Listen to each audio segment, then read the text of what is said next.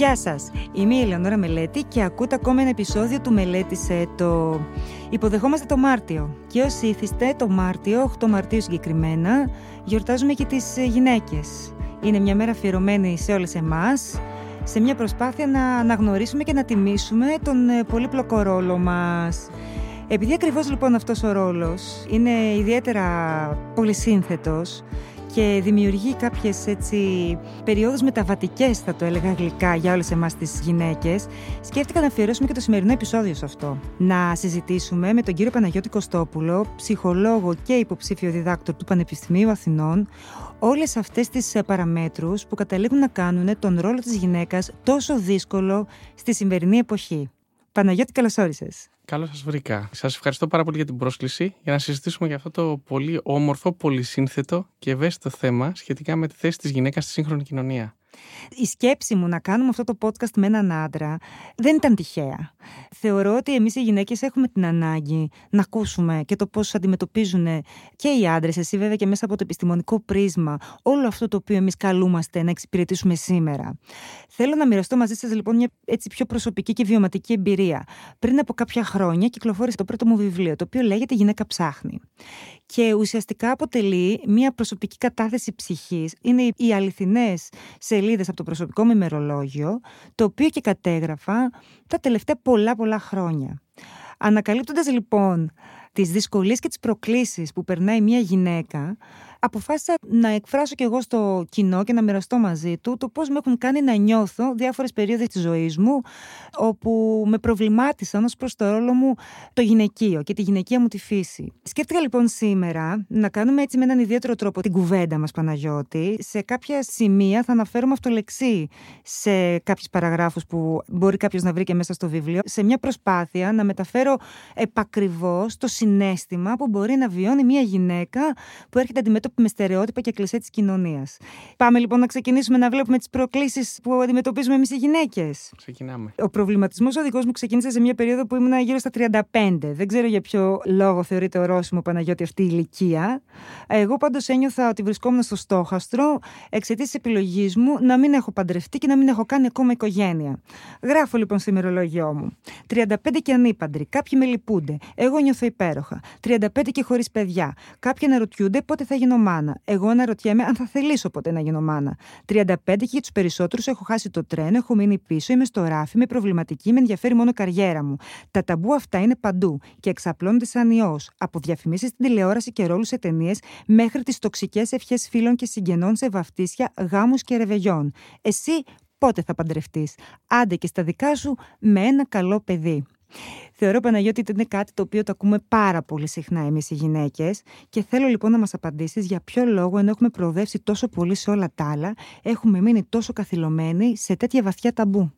Εγώ θα πω ότι το 35, όπως ανέφερες, είναι έτσι μια πολύ κομβική ηλικία στον τρόπο που αντιμετωπίζεται συνολικά από την κοινωνία όσον αφορά το ρόλο της γυναίκας μέσα σε αυτήν.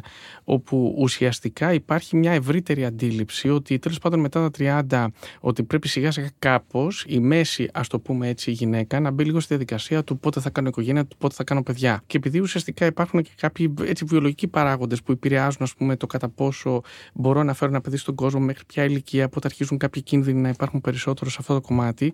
Οπότε πρακτικά εκεί αρχίζει να ασκείται μία πίεση, πολλές φορές αρχικά από το άμεσο οικογενειακό περιβάλλον και στη συνέχεια πηγαίνουμε και στο ευρύτερο περιβάλλον. Μπορεί να έχουμε φίλους, φίλες ή οποιονδήποτε τέλος πάντων, συναδέλφους στη δουλειά, οι οποίοι αρχίζουν να βάζουν αυτά τα ερωτήματα. Αν θα μπορούσαμε να το περιγράψουμε, είναι ένα είδος, σε πολλά πολλά εισαγωγικά θα το βάλω, bullying που ασκείται απέναντι στις γυναίκες, το πότε θα κάνεις οικογένεια ή πότε θα κάνεις εσύ παιδάκια. Και η αλήθεια είναι ότι είναι ένα ερώτημα που μπαίνει σχεδόν σαν είναι αυτονόητο ότι όλες οι γυναίκες πρέπει να κάνουν παιδιά, χωρίς κανένας να τις ρωτάει αν θες να κάνεις ένα παιδί, αν είσαι έτοιμη να κάνεις ένα παιδί και ουσιαστικά κανένας δεν μπαίνει στη διαδικασία να ρωτήσει μια γυναίκα του κατά πόσο έχει την επιλογή του να μην κάνει ένα παιδί. Είναι κάτι που ε, νομίζω ότι αν ακουστεί σε ένα μέσο ελληνικό τραπέζι, αν πει μια κοπέλα, πούμε, για παράδειγμα, το ότι εγώ σκέφτομαι ότι ίσως δεν είμαι κατάλληλη για να έχω παιδιά, ίσως δεν θέλω να έχω παιδιά γιατί έχω άλλες προτεραιότητες στη ζωή μου, νομίζω ότι είναι κάτι που ξαφνικά θα σοκάρει το περιβάλλον εκείνη την ώρα και όλοι, ας πούμε, θα κοιτάξουν περίεργα, θα κάνουν περίεργες ερωτήσεις, κάποιοι μπορεί να θυμώσουν, κάποιοι μπορεί να απαντήσουν προσβλητικά, απότομα ή οτιδήποτε. Και νομίζω ότι η μέση γυναίκα αυτή τη στιγμή το βιώνει σαν μια πάρα πολύ μεγάλη πίεση. Όταν μιλάμε για την εξέλιξη ουσιαστικά της κοινωνίας, θέλουμε να είμαστε μια σύγχρονη κοινωνία, να έχουμε σύγχρονες αντιλήψεις. Αυτό όλο το κομμάτι έχει δύο πολύ βασικές παραμέτρους. Ένα κομμάτι είναι η νομική καθιέρωση κάποιων δικαιωμάτων και υπάρχει και ένα δεύτερο κομμάτι που έχει να κάνει ουσιαστικά με το κατά πόσο αποδέχεται η κοινωνία τις αλλαγές αυτές. Γιατί δεν είναι μόνο αν κάτι έχει περάσει σαν νόμος, αλλά και κατά πόσο στις συζητήσεις που γίνονται και στην έμεση πίεση που ασκείται στη σύγχρονη γυναίκα είναι αποδεκτά κάποια πράγματα. Ναι, αλλά όμως η ηλικία 35 για τη γυναίκα είναι όπως είπαμε κομβική ηλικία για όλους αυτούς τους λόγους που ανέφερες. Για έναν άντρα όμως το 35 είναι η περίοδος όπου θα πρέπει να φτιαχτεί οικονομικά, να κάνει την καριέρα του, να είναι εργένης. Καταλαβαίνεις, δηλαδή αυτό που ακούμε εμείς οι γυναίκες είναι ότι στα 35 ό,τι γίνεται αρχίζει το ρολόι σου και σε κυνηγάει. Ενώ αντιστοίχως στα 35 οι άντρες είναι απογορευτική ηλικία για να κάνουν οικογένεια, πρέπει να συνεχίσουν να ζουν τη ζωή τους, να χτίζουν την καριέρα τους. Δεν είναι μία μορφή κοινωνικής αδικίας και όλο αυτό. Ισχύει, ισχύει. Είναι ξεκάθαρα μια μορφή κοινωνικής αδικίας και γι' αυτό το λόγο κιόλας βλέπεις πάρα πολλές φορές ότι τα δύο φύλλα σε αυτή την ηλικιακή φάση ότι έχουν πολύ διαφορετικό τρόπο με τον οποίο εκλαμβάνουν την πίεση που ασκείται από το ευρύτερο περιβάλλον τους. Και του ξαναλέω το περιβάλλον μπορεί να είναι προσφέρει το οικογενειακό, μπορεί να είναι το φιλικό, μπορεί να είναι το εργασιακό, είναι σε πάρα πολλά επίπεδα αυτό. Δεν είναι ένα περιβάλλον που θα ασκήσει αυτή την πίεση. Και η αλήθεια είναι ότι βλέπεις πάρα πολλές φορές τους άντρες αυτήν την ηλικία να θεωρούνται ότι είναι ίσως τα καλύτερα τους χρόνια, είναι τα χρόνια στα οποία είσαι άνετος, είσαι ελεύθερος, κανένας δεν μπορεί να σε δεσμεύσει σε κάτι. Και βλέπεις αντίστοιχα μια γυναίκα να νιώθει ότι έρχονται πάρα πολλά πρέπει με πολύ πιεστικό Και πολλές φορές μάλιστα αυτό οδηγεί πάρα πολλές κοπέλες στο να κάνουν λάθος επιλογές, θα πω εγώ. Συναντάμε πάρα πολλές φορές στη δουλειά, στην καθημερινότητά μας, γυναίκες οι οποίες έρχονται και σου λένε σχεδόν με τρόμο ότι πρέπει να παντρευτώ ή πρέπει να κάνω ένα παιδί. Και πολλές φορές μάλιστα κάνουν και λάθος επιλογές συντρόφων εκεί, σε αυτή την ηλικία. Έχει τύχει πολύ χαρακτηριστικά μια πολύ έξυπνη γυναίκα που είχα έτσι κάποτε κάνει κάποιες συναντήσεις μαζί της να μου λέει ότι παντρεύτηκα τον Τάδε γιατί απλά στην ηλικία των 34 ήμασταν μαζί. Και ότι ανεξάρτητα από το αν ήταν κατάλληλος ή όχι, εγώ τον παντρεύτηκα γιατί έπρεπε να κάνω ένα παιδί. Αυτό, άμα το ακούσεις και προσπαθήσεις να το αναλύσεις στη βάση του, θα δεις ότι είναι βαθιά προβληματικό.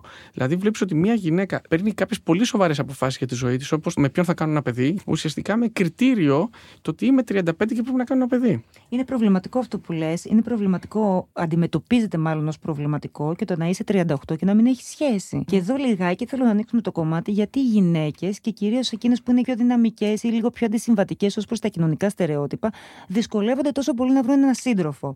Στα 38 λοιπόν είχα γράψει. Ο βασικός λόγος που είχα φτάσει 38 και ήμουν μόνη ήταν γιατί στις προηγούμενες σχέσεις μου δυσκολεύτηκα να εξισορροπήσω δύο βασικά χαρακτηριστικά του χαρακτήρα μου. Το δυναμισμό και τη γυναικεία μου φύση. Σε καμία περίπτωση δεν καταλογίζω ανεπάρκεια στους συντρόφους, αλλά με τα βεβαιότητας αναγνωρίζω στις γυναίκες που έχουμε μεγαλώσει σε ένα περιβάλλον υποστηρικτικό και ενθαρρυντικό προς το γυναικείο φύλλο μία δυσκολία στο να προσαρμόσουμε την πιο ενισχυμένη παρουσία μας σε ένα μοντέλο σχέσεων όπου ο άνδρας παραδοσιακά ηγείται της σχέσης. Είναι ένα πρόβλημα στις μέρες μας για τις δυναμικές γυναίκες το ότι μπορεί να είναι περισσότερο ανεξάρτητες, περισσότερο φιλελεύθερες, περισσότερο σε επαφή με τον εαυτό τους σχετικά με το τι θέλουν. Σίγουρα ισχύει αυτό σε πολύ μεγάλο βαθμό. Είναι πρόβλημα για τις γυναίκες ή για τους άντρες; Εγώ νομίζω και για τα δύο φύλλα είναι. Βλέπεις κάποιες φορές ότι κάποιες πολύ δυναμικές γυναίκες μπορεί να βρουν ένα σύντροφο με τον οποίο να έχουν μια πολύ υγιή και όμορφη σχέση. Και πολλές φορές αυτό να βλέπεις ότι βάλετε από το περιβάλλον με έναν τρόπο, ας πούμε, ότι να, αυτή είναι πολύ δυναμική, για παράδειγμα, η κοπέλα και βρήκε έναν άνθρωπο τον οποίο τον έχει ευνοχήσει. Δηλαδή η συνεργασία ουσιαστικά και η ποιότητα της σχέσης μπορεί να περιγράφεται σαν ευνοχισμό. Γιατί, γιατί υπάρχει αυτό το κοινωνικό στερεότυπο, ας πούμε, ότι ο άντρας πρέπει να ηγείται της σχέσης.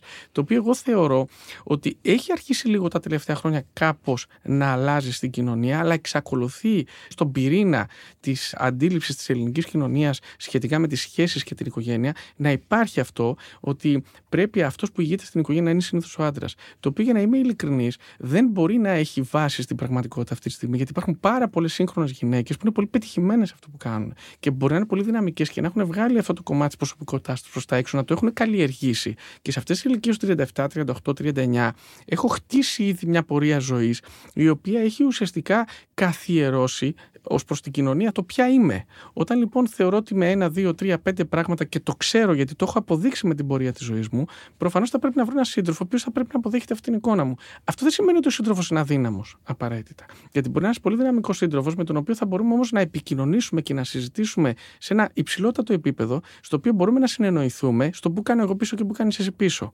Αυτό η αλήθεια είναι, στο δικό μου το μυαλό είναι αυτονόητο, πολλές φορές για την κοινωνία δεν είναι. Και θα ακούσεις πάρα πολλά σχόλια τους στυλ, εντάξει, βρήκε έναν καημένο, βρήκε έναν άνθρωπο χαμηλών τόνων, βρήκε έναν άνθρωπο που κάνει πάντα πίσω, γιατί, γιατί είναι πολύ δυναμική και θέλει να κάνει κουμάντο. Θεωρώ ότι αυτή η αντίληψη είναι κάτι που πρέπει να αλλάξει. Πρέπει να αλλάξει γιατί αυτό που θέλουμε είναι ισορροπημένα ζευγάρια. Όχι ζευγάρια που κάποιος να επιβάλλεται στον άλλον αλλά ζευγάρια που να μπορούν να συνοηθούν και ο καθένας να δώσει το χώρο στον άλλο που το αναλογεί με βάση την προσωπικότητά του, τα προσόντα του και τις δυνατότητες που έχει. Άρα θα πρέπει να αφήσουμε το αφήγημα ότι στη σχέση θα πρέπει πάντα κάποιος να ηγείται της σχέσης, έτσι δεν είναι; Πάρα πολύ σωστά, Λεωνόρα. Θεωρώ ότι στην πραγματικότητα αυτό είναι ένα κομμάτι το οποίο το βρίσκει το ζευγάρι μεταξύ τους. Καταρχήν, περνάμε και φάσεις αναχρονικής περίοδους στη ζωή μας. Κάποιες συνθήκες της καθημερινότητας μπορεί να με έχουν κάνει να είμαι λίγο πιο δυναμικός, γιατί πρέπει να αντιμετωπίσω κάποιες σκληρές πραγματικότητες ή κάποιες δυσκολίες της καθημερινότητας και να πρέπει εκείνη την εποχή εγώ να είμαι ο δυναμικός, αυτός που τραβάει ε, προς τα πάνω, ας το πούμε έτσι, και ηγείται, και σε κάποια άλλη περίοδο της ζωής μου να θέλω εγώ λίγο να κάνω πίσω ή να χαλαρώσω ή να νιώθω ότι κουράστηκα, και εκεί να πρέπει ο δυναμικός της σχέσης να είναι το άλλο πρόσωπο. Οπότε πρακτικά αυτό δεν θεωρώ ότι πρέπει να είναι στάνταρ, δεν είναι fix. Το ότι πρέπει να υπάρχει μια δυναμική γυναίκα ή ένας δυναμικός άντρας. Μπορεί και οι δύο να είναι. Βέβαια, θέλω να σου πω ότι εμείς οι γυναίκες ε, πραγματικά εάν κάτσεις και αντιληφθείς μέσα σε τι πλαίσιο διτών και νοθευμένων μηνυμάτων και αφηγημάτων αναπτυσσόμαστε και εξελισσόμεθα, πραγματικά απορώ πως δεν έχουμε τρελαθεί ακόμα.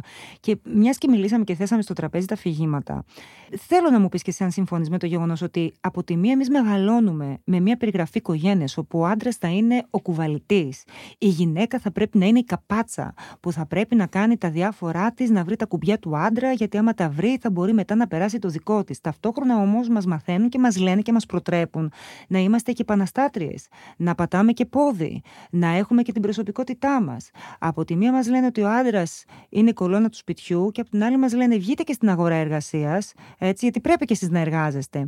Εμείς, μέσα σε όλη αυτή την τρέλα, πώς θα μπορέσουμε να βρούμε ισορροπία και τον πραγματικό μας χαρακτήρα και όχι μόνο εμείς, αλλά και οι άντρες. Τελικά οι άντρες τι μπορούν και τι περιμένουν από μια γυναίκα, μέχρι πού μπορούν να διαχειριστούν και αυτή την ανεξαρτησία και τη χειραφέτησή της. Νομίζω ότι είναι ένα κομμάτι που πρέπει να το δουλέψουν και τα δύο φύλλα συνδυαστικά. Θεωρώ ότι πρέπει και οι άντρες να αρχίσουν να δουλεύουν στο μυαλό τους ότι μπορεί δίπλα μου να έχω μια δυναμική γυναίκα η οποία μπορεί να έχει άποψη και η οποία μπορεί να μην μπορεί να είναι το κλασικό πρότυπο της Ελληνίδας γυναίκας που μπορεί να τα κάνει όλα. Και το λέω αυτό γιατί αυτό είναι το πρότυπο που προβάλλεται προς τα έξω πολλές φορές. Ότι πρέπει να, μια γυναίκα να έχει 15 ρόλους και να τα κάνει όλα τέλεια.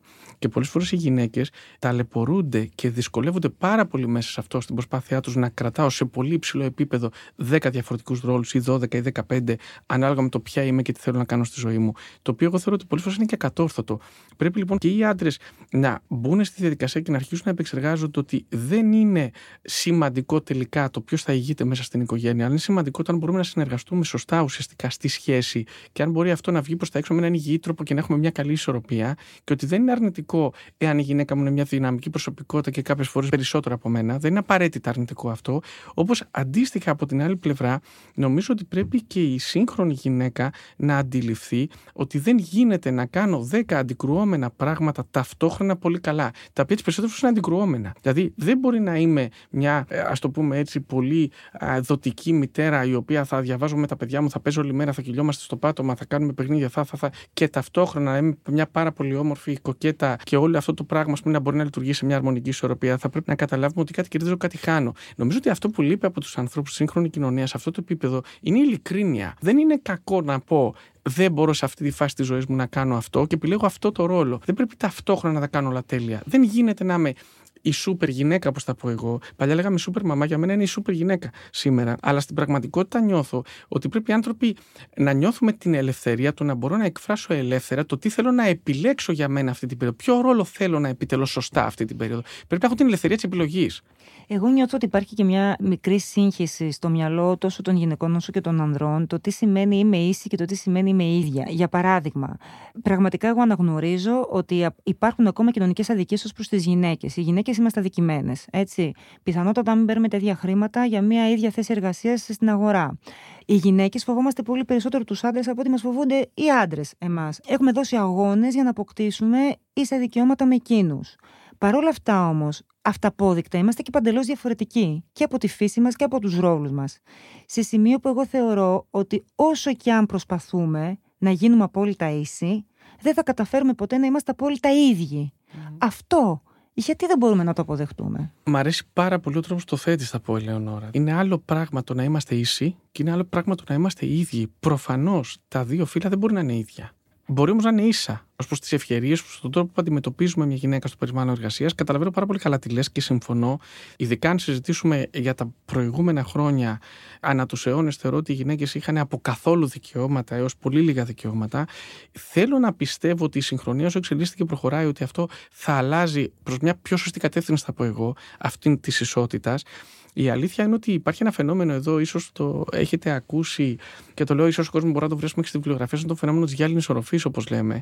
Το οποίο ουσιαστικά προσπαθεί να πει ότι μια γυναίκα, όσο και να προσπαθεί να ανέβει στην ιεραρχία προς τα πάνω, είναι σαν κάποια στιγμή να συναντάς ένα τζάμι που ενώ νιώθεις ότι μπορείς να το προσπεράσεις, αυτό σε κρατάει μέχρι ένα επίπεδο. Και αυτό μπορεί να σημαίνει είτε προ την ιεραρχία στον εργασιακό σου χώρο, ας πούμε, στο πόσο ψηλά μπορεί να ανέβω, αλλά μπορεί να σε κρατάει ακόμα και προς την εξέλιξη, τη μισθολογική. Είναι αυτό που είπες πάρα πολύ σωστά, ότι οι άντρες συνήθως θα πάρουν υψηλότερες θέσει, θα πάρουν περισσότερα χρήματα, ακόμα και μια γυναίκα καταφέρει να φτάσει σε μια τόσο ψηλή θέση.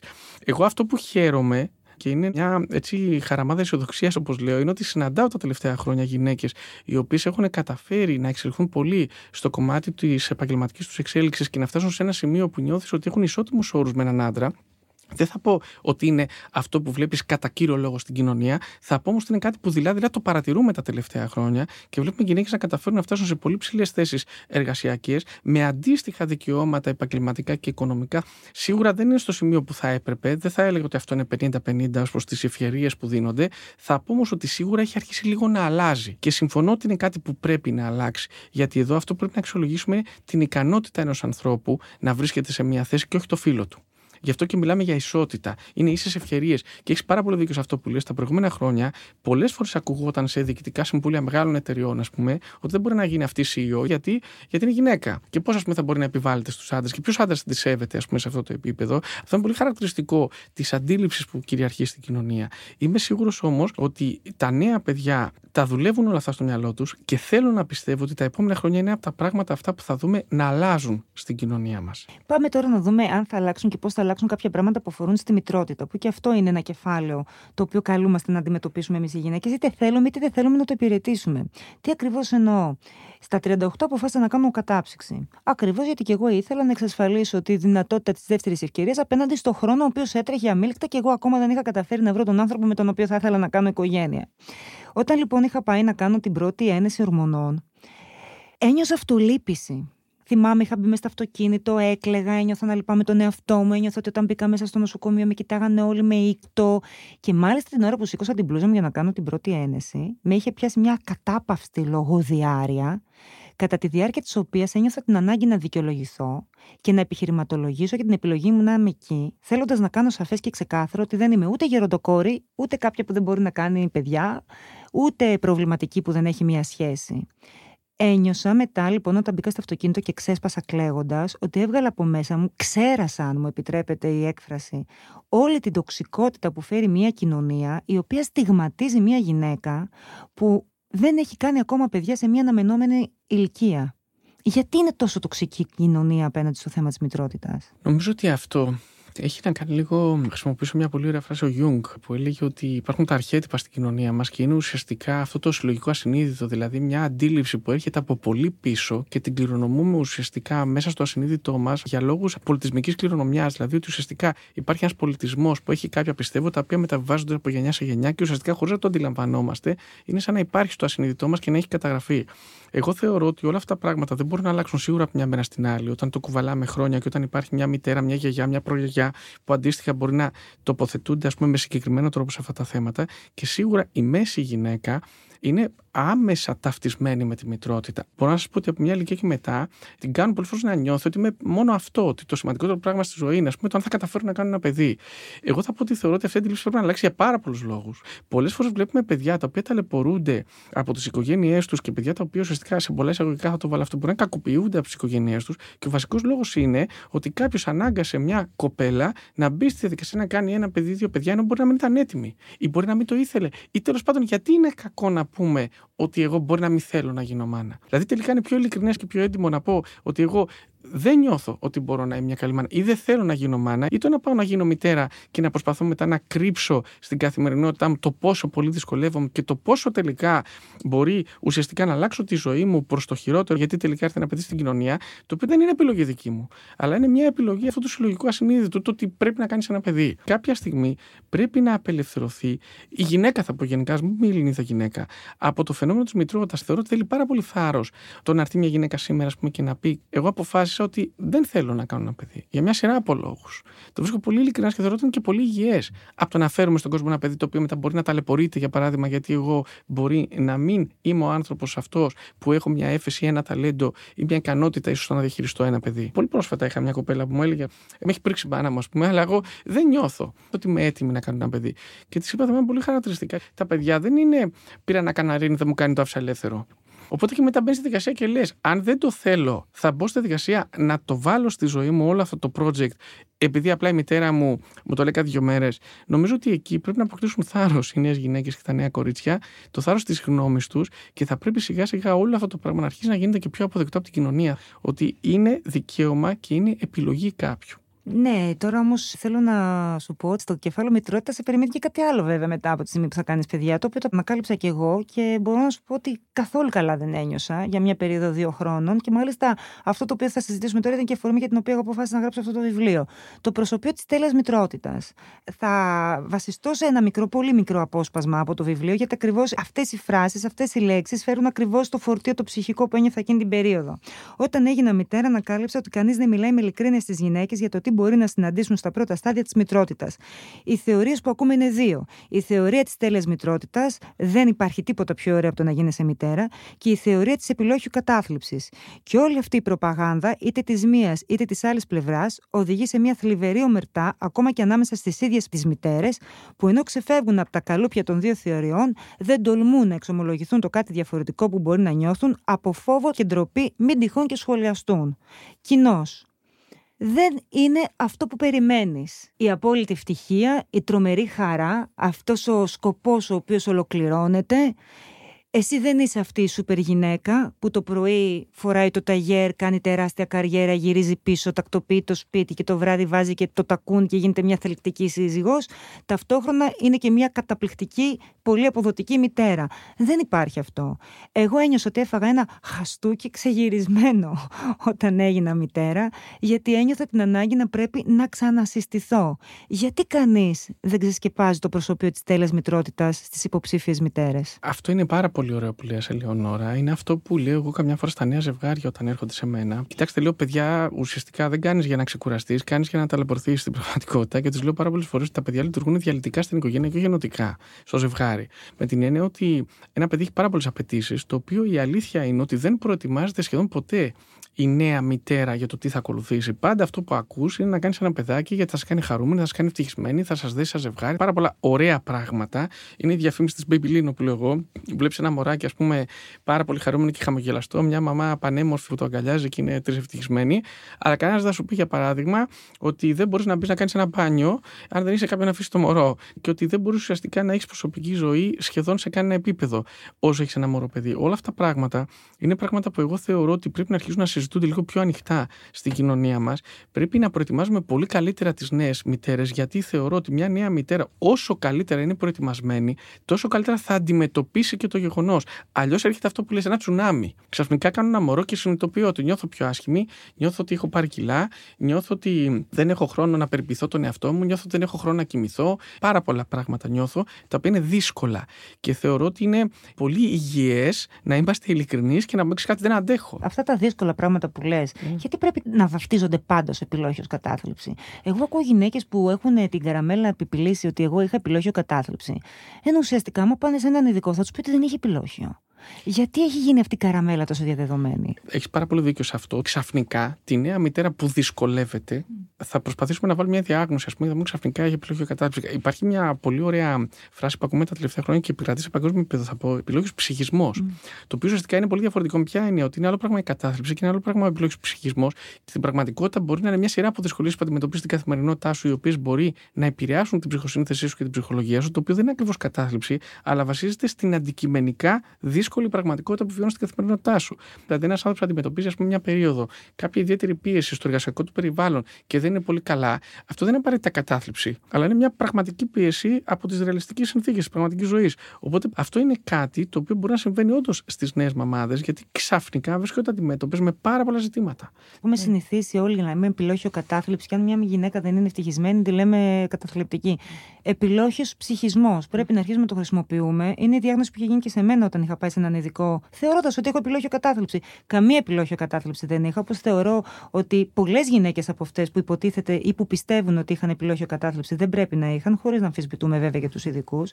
Απλά ίσως δεν έχει γίνει τόσο δημοφιλής όσο θα έπρεπε ο όρος επιλόχιος ψυχισμός, που είναι όλο αυτό που είπες και που μπορεί να διαρκέσει και πόσο καιρό, Παναγιώτη; Μέχρι και δύο χρόνια Μέχρι μπορεί να πάρει πολλές φορές, λέμε εμείς. Και όχι μόνο αυτό, αν δεν υπάρξει ένα υποστηρικτικό περιβάλλον το οποίο να προσπαθεί να βοηθήσει αυτή τη νέα μητέρα ουσιαστικά να μπορέσει να βγει από αυτό, πολλές φορές μπορεί να τραβήξει ακόμα περισσότερο. Είχα πολύ πρόσφατα μια περίπτωση τέλος πάντων στο γραφείο, στην οποία ουσιαστικά όταν είπα στο σύζυγο κάποια στιγμή, λέω: Έχετε σκεφτεί ότι μπορεί αυτή η μαμά ας πούμε, να έχει πιεστεί πάρα πολύ και ουσιαστικά αυτό βλέπετε τώρα και το περιγράφεται ως δυσκολία ή ανικανότητα με έναν ακραίο τρόπο στην πραγματικότητα να είναι ένας επιλόγιο ψυχισμός, ουσιαστικά ένας καταθλιπτικός ψυχισμός, ο οποίος πρακτικά μπορεί να έχει δυσκολέψει αυτή τη μαμά γιατί βρέθηκε αντιμέτωπη ξαφνικά με το να πρέπει να σηκώσει 35 βάρια, ενώ μπορεί να μπορούσε να σηκώσει 20 ή 15 ή 10. Εκεί πρέπει να υπάρξει μια υποστήριξη στο περιβάλλον και αν δεν υπάρξει, πολλές φορές βλέπεις ότι μπορεί αυτό να διαιωνιστεί. Γιατί νιώθει ενοχές η νέα μητέρα, αντί να πει: Παιδιά, συμβαίνει κάτι εδώ, χρειάζομαι βοήθεια, δημιουργούν ενοχές γύρω μας μετά. Αρχίζουν και γιατί αυτό δεν μπορείς και γιατί δεν το κάνεις αυτό και γιατί αφού μαμά και όλες οι μαμάδες mm. και μπαίνει όλο αυτό το κομμάτι και τελικά καταλήγει αυτή η μητέρα, ας πούμε, αντί να πει παιδιά βοηθήστε με, να νιώθει και άσχημα με τον εαυτό της ότι μόνο εγώ δεν τα καταφέρνω. Ναι, αλλά δεν φταίει μόνο η οικογένεια σε αυτό. Εγώ ξέρω τι έχω παρατηρήσει και ως μητέρα. Υπάρχει μια τεράστια τοξικότητα ανάμεσα στις γυναίκες κατά τη διάρκεια αυτή. Δηλαδή θέλω να πω ότι ανοίγουν θέματα συζήτησης μεταξύ τους οι γυναίκες και στο οικογενειακό αλλά και στο ευρύτερο περιβάλλον με θέμα τη μητρότητα, όπου η τοξικότητα δίνει και παίρνει. Για παράδειγμα, Θύλασες, ναι. Γιατί θύλασες, γιατί δεν θύλασες, πόσο θύλασες. Έκανες κεσαρική ή φυσιολογικό. Εγώ έκανα φυσιολογικό. Εσύ γιατί έκανες κεσαρική. Τύπου αν έχεις κάνει κεσαρική, είσαι υποδέστερη ως μητέρα. Δουλεύεις, γιατί δουλεύεις. Ε, βέβαια, τι ανάγκη έχεις εσύ. Σαφώς και θα δουλέψεις. Η άλλη όμως που δουλεύει είναι ηρωίδα. Αν όμως έχει επιλέξει να δουλεύει γιατί κάνει καριέρα, είναι μια κακιά μητέρα. Θέλω να πω ότι ανοίγει μια τεράστια κοινωνική συζήτηση όπου όλοι για κάποιο λόγο θεωρούν ότι έχουν το δικαίωμα να πάρουν μέρος και ουσιαστικά θεωρώ ότι αυτό το μόνο που κάνει είναι να δημιουργεί αντιπαλότητα και τοξικότητα. Θεωρώ ότι υπάρχει λίγο περισσότερο μεταξύ των γυναικών αυτό. Εγώ νομίζω όμως ότι δεν φταίνει οι ίδιες. Γιατί κάθε μία μαμά έχει δυσκολευτεί και έχει πιεστεί και έχει ζοριστεί, όπως θα έλεγα εγώ, κάνοντας ένα παιδί ουσιαστικά και μπαίνοντας λίγο σε αυτή τη διαδικασία της ανατροφής μετά, προσπαθώντας να φέρει σε μια ισορροπία όλους αυτούς τους ρόλους που είπαμε. Όμως νιώθω ότι και αυτές οι γυναίκες που θα ασκήσουν αυτού του είδους την τοξική κριτική μεταξύ τους, όπως λες, δεν φταίνει ακριβώς οι ίδιες, αλλά έχει να κάνει πάρα πολύ με το ότι επειδή και οι ίδιες πιέστηκαν προσπαθώντας να μπουν σε αυτή τη διαδικασία, όταν έχουν καταφέρει κάτι και είναι περήφανες γι' αυτό, κατάφερα ίσως να εργαστώ εκείνη την περίοδο, κατάφερα ίσως να είμαι εκεί για τα παιδιά μου, νιώθουν τόσο περήφανες και τόσο χαρούμενες και επειδή έχουν πιεστεί και πάρα πολύ σε σχέση με αυτό, μπαίνουν λίγο στη διαδικασία να σκεφτούν εκείνη την ώρα ότι αφού εγώ τα κατάφερα, πρέπει να προσπαθήσω έτσι να το βγάλω προς τα έξω και επειδή αυτό πολλές φορές έχει γίνει με μεγάλη πίεση, βγαίνει με ένα τοξικό τρόπο. Γιατί ένιωθαν ότι μπήκα σε αυτή τη διαδικασία, πιέστηκα πάρα πολύ και στην προσπάθειά μου να τα καταφέρω, αφού τα κατάφερα, θα πάω να το διατυμπανίσω. Εγώ νομίζω ότι πρέπει να φύγει λίγο αυτό. Δεν υπάρχουν όρμε αυτό. Δεν υπάρχει στάνταρ. Τι πρέπει και τι δεν πρέπει να γίνει. Και πρέπει να μπαίνουμε λίγο σε μια λογική να το απομυθοποιήσουμε αυτό το πράγμα και να πάμε λίγο και στο τι πρακτικά μπορεί να γίνει και κάποιες φορές. Γιατί αν αυτό που ζητάμε από μια νέα μητέρα δεν μπορεί να γίνει πρακτικά, γιατί δεν ταιριάζει στην ψυχοσύνθεση και την ιδιοσυγκρασία της, αυτό πάρα πολλές φορές έχει ένα ανάποδο αποτέλεσμα. Ότι πετυχαίνουμε, να το πω έτσι, τον πρακτικό σκοπό, το ότι υπάρχει ένα παιδί που θύλασε για παράδειγμα, αλλά έχουμε μια μαμά που μπορεί να καταρρεύσει μετά. Ένα παιδί έχει ανάγκη μια υγιή μαμά. Ποιος είναι ο ρόλος, πιστεύεις, που έχουν και τα μέσα μαζικής ενημέρωσης ως προς το ότι ε, πολλές φορές ε, παρουσιάζουν μύθους και ενωθευμένα έτσι μηνύματα σε σχέση με τον οποιοδήποτε ρόλο της ε, γυναίκας; Και πόσο δυσκολεύει αυτό την εξέλιξή της. Θέλω να πω ότι μετά τη μητρότητα, την ε, ζήσεις δεν τη ζήσεις ως γυναίκα, θα έρθει κάποια στιγμή και η μηνόπαυση. Εκεί επίσης οι γυναίκες, τρομοκρατημένες, περιμένουν αυτή την περίοδο στη ζωή τους, θεωρώντας ότι θα μπουν στον πάγκο. Γιατί αυτό είναι το αφήγημα. Ότι μια γυναίκα θα γεράσει απότομα, θα πρέπει να έχει να ασχοληθεί με την εικόνα της, εκεί θα αρχίσει να κάνει αυτέ τις υπερβολές που βλέπουμε να γίνονται από το άγχος, μήπως χάσει την ομορφιά της και τη φρεσκάδα της, θα σταματήσει η παραγωγική της ικανότητα. Πάρα πολλά πάλι μηνύματα τα οποία έχουν περιγράψει αυτή την περίοδο της γυναίκας ως κάτι πάρα πολύ τρομακτικό, αν και αναπόφευκτο για όλες. Εγώ θα πω γενικά ότι οτιδήποτε είναι στο πλαίσιο της βιολογικής εξέλιξης του ανθρώπου και της ψυχοφυσιολογικής εξέλιξης του ανθρώπου είναι αναπόφευκτο, δεν μπορείς να το αποφύγεις, είναι κάτι που ξέρεις ότι θα έρθει κάποια στιγμή, θεωρώ ότι οι άνθρωποι πρέπει απλά να το αποδεχόμαστε και να προσπαθούμε απλά να βρούμε τρόπους που θα μπορέσουμε να το βιώσουμε όσο καλύτερα γίνεται. Νομίζω ότι σε αυτή την περίπτωση πρέπει να δώσουμε μεγαλύτερη βαρύτητα όχι στο αν θα έρθει και πότε θα έρθει αυτή η περίοδος, αλλά πρέπει να δώσουμε μια μεγαλύτερη βαρύτητα στο πώς μπορούμε να κάνουμε μια γυναίκα εκείνη την περίοδο να νιώσει καλύτερα. Είναι μια πολύ μεγάλη αλήθεια ότι αυτό ηχεί σαν μια φράση που σχεδόν τρομοκρατεί, θα πω εγώ, μια γυναίκα, ας πούμε. Το πλησιάζω στην εμεινόπαυση, μπήκα στην εμεινόπαυση, πέρασε αυτή η εποχή και τώρα εγώ τι είμαι, μια γιαγιά, είμαι μια μεγάλη γυναίκα σε ηλικία, είμαι τι είμαι ακριβώς. Είμαι η ίδια γυναίκα που ήμουν και πριν. Και τέλος πάντων η παραγωγική διαδικασία ότι, OK, κάποια στιγμή νομοτελειακά σταματάει στους ανθρώπους. Αυτό δεν θα πρέπει για μένα να είναι πρόβλημα. Είναι μια φυσική εξέλιξη των ανθρώπων. Είναι σαν να πούμε, ας πούμε, Αντίστοιχα σε έναν άντρα, ότι επειδή περνώντας τα χρόνια μπορεί να πέφτουν τα μαλλιά του, για παράδειγμα, ή να ρεώνουν, να πούμε πω, πω τι συμβαίνει τώρα, τι έγινε τώρα. Δεν αλλάζει αυτό που είμαστε επειδή μπορεί λίγο το σώμα μας να αλλάζει εξαιτίας βιολογικών παραγόντων. Είμαστε οι ίδιοι και στα 45 και στα 55 και στα 65, εξελισσόμαστε, βελτιωνόμαστε, οριμάζουμε και οι νέοι αποκτούν περισσότερες εμπειρίες, αλλά ο ίδιος άνθρωπος είμαι. Και αν οι άνθρωποι που στέκονται δίπλα μας δεν μπορούν να το κατανοήσουν αυτός, ίσως δεν αξίζουν να είναι και δίπλα μας. Αυτό πρέπει να καταλάβουμε. Και νομίζω ότι είναι πολύ πολύ σημαντικό όλες οι σύγχρονες γυναίκες να ευχαριστιούνται την κάθε περίοδο της ζωής τους. Γιατί και εκείνη η περίοδος μπορεί να έχει κάποιες αλλαγές αλλά δεν πρέπει απαραίτητα να τις δούμε σαν αρνητικές αλλαγές, αλλά πολλές φορές και σαν ευκαιρίε για να κάνουμε καινούργια πράγματα στη ζωή μας. Παναγιώτη, για να κλείσουμε την πολύ όμορφη και επικοδομητική κουβέντα μας, τελικά πόσο εύκολο ή δύσκολο είναι κάποιος να είναι γυναίκα σήμερα; Πραγματικά είναι δύσκολο και πολύ απαιτητικό. Θεωρώ ότι είναι πολύ σύνθετος ο ρόλος της γυναίκας σήμερα και γι' αυτό θεωρώ ότι η σύγχρονη γυναίκα είναι η ηρωίδα που καταφέρει να επιβιώσει μέσα σε αυτό το πλαίσιο. Απλά αυτό που θα πρότεινα εγώ, εσεί, σαν τροφή για σκέψη, είναι πάρα πολύ ωραίο να μπούμε στη διαδικασία και να σκεφτούμε ότι η εξέλιξη της κοινωνίας σημαίνει και εξέλιξη των αντιλήψεων και των σκέψεων γύρω από πάρα πολλά θέματα που συναντάμε στην καθημερινότητα. Ένα από αυτά είναι και η θέση της γυναίκας στη σύγχρονη κοινωνία. Στην πραγματικότητα, η ουσία της ζωής βρίσκεται στο να είμαστε ευτυχισμένοι και όχι να φαινόμαστε καλοί ή πολύ ικανοί, πρέπει να μπούμε στη διαδικασία και να σκεφτούμε ότι όλα αυτά πρέπει λίγο να τα αναθεωρήσουμε. Να μπούμε στη διαδικασία να σκεφτούμε ότι πρέπει να είμαστε ειλικρινείς με τους εαυτούς μας πρώτα απ' όλα, θα πω εγώ και μετά και με όλους τους γύρω μας. Και να μπούμε στη διαδικασία να σκεφτούμε ότι στην πραγματικότητα πρέπει να κάνουμε επιλογές που θα μας βοηθήσουν να απολαμβάνουμε την καθημερινότητά μας και στο overall να είμαστε αυτό που μπορούμε να πούμε σε πολλά εισαγωγικά ευτυχισμένοι. Αν αυτό τώρα προποθέτει να δώσουμε περισσότερη βαρύτητα στον ένα ρόλο ή στον άλλο ρόλο ή κάποιο ρόλο να τον αφήσουμε πιο πίσω, πρέπει να το κάνουμε. Το οφείλουμε στον εαυτό μας πρώτα απ' όλα για μένα το πιο σημαντικό πράγμα που πρέπει να έχεις στο νου της η σύγχρονη γυναίκα είναι ότι πρέπει να διεκδικήσει ουσιαστικά τους ρόλους τους οποίους θα την κάνουν να είναι ευτυχισμένη και να ευχαριστιέται την καθημερινότητά της. Παναγιώτη, ευχαριστώ πολύ. Και εγώ ευχαριστώ πάρα πολύ, Λεωνόρα. Αυτό ήταν ακόμα ένα επεισόδιο του podcast «Μελέτησε το». Ελπίζουμε να σας άρεσε. Μέχρι την επόμενη φορά να είστε όλοι καλά. Στην παραγωγή Σωτηρία Δημητρίου, ηχοληψία και τεχνική επεξεργασία ήχου, Ηλέκτρα Σιθιανάκη. Alter Ego Media. Podcast.